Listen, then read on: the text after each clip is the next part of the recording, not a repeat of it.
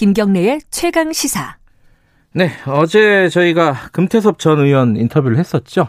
어, 이제 야권 단일화 이슈가 이번 선거에서 가장 중요한 쟁점 중의 하나로 지금 얘기가 되고 있습니다.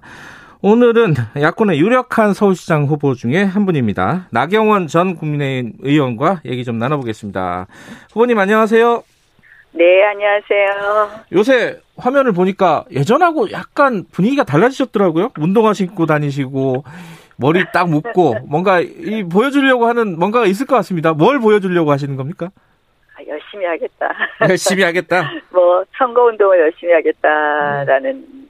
의미도 있겠지만요. 네. 뭐 정말 우리 다 힘드세요. 서울이 음. 정말 위기다 음. 생각을 하는데요. 네. 정말 제가 독하게 열심히 하겠다 이런 음. 말씀 이런 모습을 보여드리고 싶습니다. 네. 저번에 뭐 서울시와 관련된 공약 이런 거 몇 개 여쭤봤으니까 그거는 네. 조금 뒤에 여쭤보고 현안부터 한두 네. 개만 여쭤볼게요. 예, 예. 지금 예. 좀 전에 저희들이 그 청와대 정무수석 인터뷰를 했거든요. 아 그러셨어요? 예, 네, 이게 예. 지금 북한 원전 추진 문건 이게 지금 좀 시끄럽지 않습니까? 근데 네, 네, 예. 산자부에서 산업부에서 일단은 문건 공개를 했고 뭐 네. 청와대는 전혀 관여한 바 없다 이렇게 입장을 밝혔는데 음. 네. 야당은 USB 공개해라 북한에 준 거 이러고 있단 네. 말이에요. 요거 해야 네. 된다고 보세요 공개? 그러니까 USB 자체는 원전 얘기는 안 담겨 있을 수도 있습니다. 그러니까요. 뭐 판문점 음. 도보다리 이후에 적극적으로 검토했다 이런 이야기 아닙니까? 네. 그런데 네. 결국 이제 어 신경제 어 신대북 뭐 경제 지도 뭐 이런 거 아니겠습니까? 근데 네. 국민들이 궁금해 하잖아요. 지금 원전에 대해서. 국민들이 이 북한에 원전 지어주기로 했다. 이거에 대해서 궁금해 하시는 건 다른 게 아니라 배신감입니다. 배신감. 배신감. 왜냐하면, 음. 예.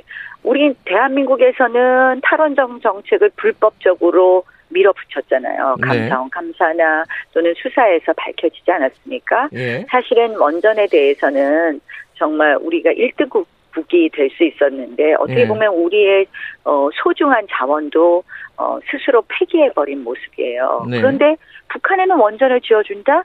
굉장한 배신감이 느끼자, 느껴집니다. 음, 음. 그래서 이 부분에 대해서 궁금해 하시니까 다 공개하는 것이 맞겠죠. 그래서 음. 국민들에게 어떻게 어떻게 진행이 된 것인지 예. 정말 여기에 어, 뭐 어떤 뭐 정말 대북 제재까지 위반하려는 불법적인 것은 없었는지 이런 네. 건 소상하게 국민들이 궁금해하는 하시니까 밝히는 것이 청와대의 일이다라고 생각을 하고요. 예. 그런데 저는 뭐 정무수석 저도 개인적으로 잘 음. 알고도 뭐 인간적으로는 좋아하는 부분도 있지만 네. 이 겁박하는 것처럼 청와대가 이야기를 해요. 음, 어떤 부분이요? 음. 아니 뭐 명우를 걸어라 아. 그러면 공개하겠다. 예. 이건 아니라고 봅니다. 이제 음. 국민들하고 싸우겠다는 모습으로 보이고요. 예. 그래서 저는 이 탈원전 문제에 가장 국민들이 분노하는 것은 우리 스스로 불법적으로 탈원전 정책을 추진하고 나서는 북한에게 원전을 제공하겠다는 이 이중적 태도라고 생각을 합니다. 그래서 이 부분에 대해서는 밝혀주셔야 됩니다. 네. 근데 이제 이게 외교 정상 간의 외교 문서의 일종인데 이거 공개하면 국격에 문제가 생긴다. 이거 우리나라 어떻게 뭐, 보겠느냐? 이거 예, 어떻게 보세요? 그 전에는 정상 간의 이야기도 참 많이 공개했던 것이 이 정부 아닌가 제가 깜짝깜짝 놀랄 때가 많았습니다. 사실은 음. 그런데 어, 이 부분에 대해서 제한적 공개도 가능하지 않을까 음. 어, 이런 생각을 해봅니다. 야당이 네. 아까 좀 말씀하신 겁박하는 거 아니냐고 하지만은 오늘도 최, 어, 최재성 정무수석이 그랬거든요. 야당도 책임질 거 책임진다고 얘기를 해야 되는 거 아니냐? 아무것도 없으면은 뭐 이걸 왜 공개하겠느냐? 이게 말씀 어떻게 생각하세요? 그, 그 논점을 흐리고 있다고 보는데요. 음. USB에 포함되어 있다 안 되어 있다가 전부가 아니거든요. 예. 우리는 어 그 산업부가 어제 뭐 공개를 했는지 제가 그 부분은 예. 어, 기사를 정확하게 안 봐서 말씀을 드리기 어려운데 네. 어 실질적으로 이 500개 가량의 파일을 한밤중에 가서 줄이 저 음. 삭제하지 않았습니까? 우리 예. 산업부 공무원이 예. 그리고 물어보았더니 신내림 했나 보다 이런 음. 정말 황당한 발언을 한 사건 아니겠습니까? 예. 그래서 이런 부분에 대해서 명명백백하게 밝혀주는 것이 어, 도리이다. 알겠습니다. 말씀드리겠습니다. 다른 네. 현안, 어, 나경원 전 의원께서는 사실 판사 출신이십니다. 그죠?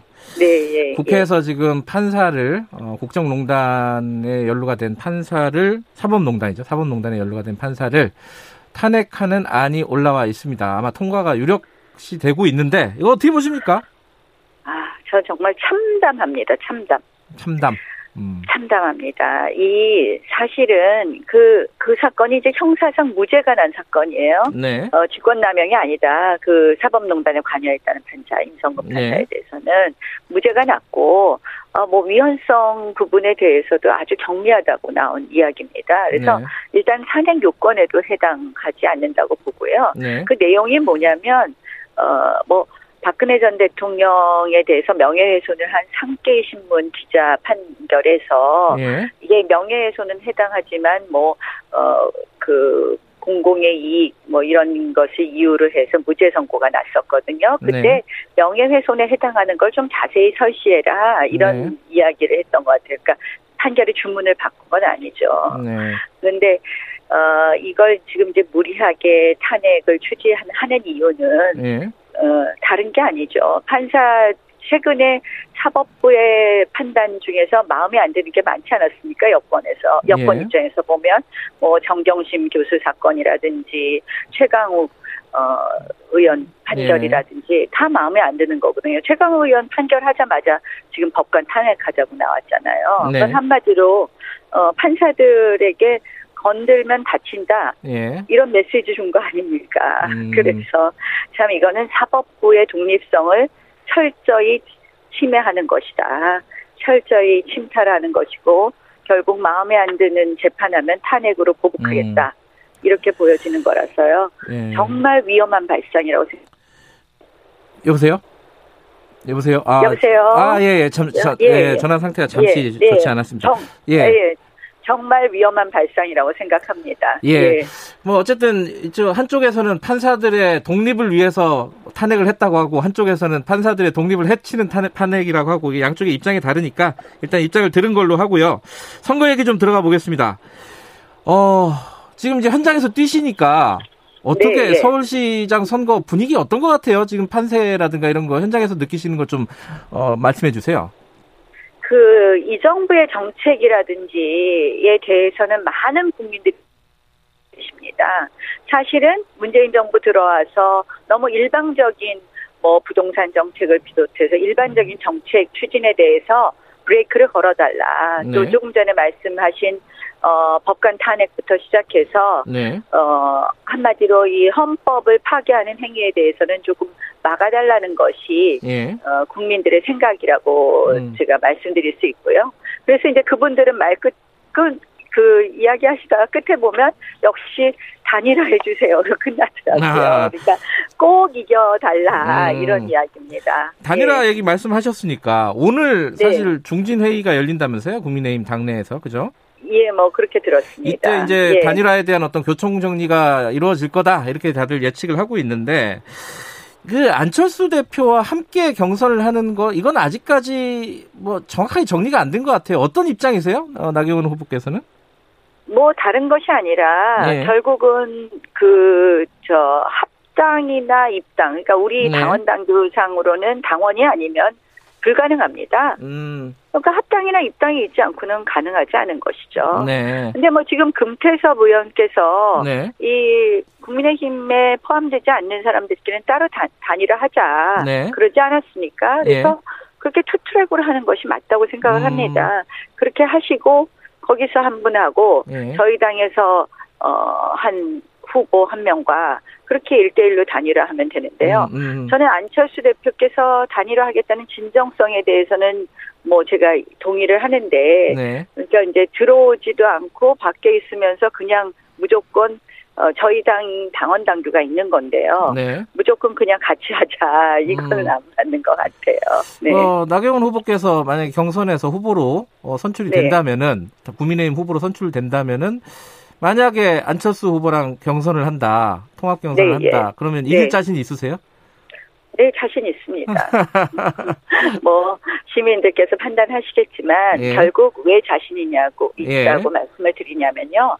서울시장은 네. 시장의 자리에서 시정을 잘하는 것이 중요하죠. 네. 그런데 그 시정을 잘하려면 우리 공무원 시에 있는 공무원들하고만 일을 해서 되는 것 아니고 네. 국회와도 일을 해야 되고 정부와도 일을 해야 됩니다. 네. 결국 제일 야당 출신이 그런 네. 정치력을 만들어가는 데에는 훨씬 더 어, 일을 할 수 있는 힘이 크다 이런 음. 말씀을 드릴 수 있겠습니다. 재난지원금 얘기 좀 여쭤볼게요. 이게 이제 아마 네. 우리 자영업자들이라든가 어, 코로나 상황에서 피해를 입은 분들이 가장 관심이 많은 걸 겁니다. 일단 정부 차원에서도 이낙연 대표가 어, 보편, 선별 둘 다 하겠다 이런 식으로 어제 대표 연설에서 얘기를 했단 말이죠. 이거는 네, 네. 어떻게 보세요? 가, 능할 거라고 보세요? 아, 뭐 지금 이제 그 규모를 어떻게 하느냐의 문제가 네. 되겠죠. 근데 이제 어, 이 현장에서 보니까 네. 재난지원금을 뭐 몇백만 원, 이 백만 원, 이백만 원, 삼백만 원 여러 가지 이야기가 나왔었는데 예. 그거는 실질적으로 자영업 하시는 분들에게는 도움이 잘 안 되시겠더라고요. 음, 그럼 어떻게 해요? 왜냐하면 예. 어 그래서 이제 제가 내놓은 공약이 숨트론이었는데요. 예.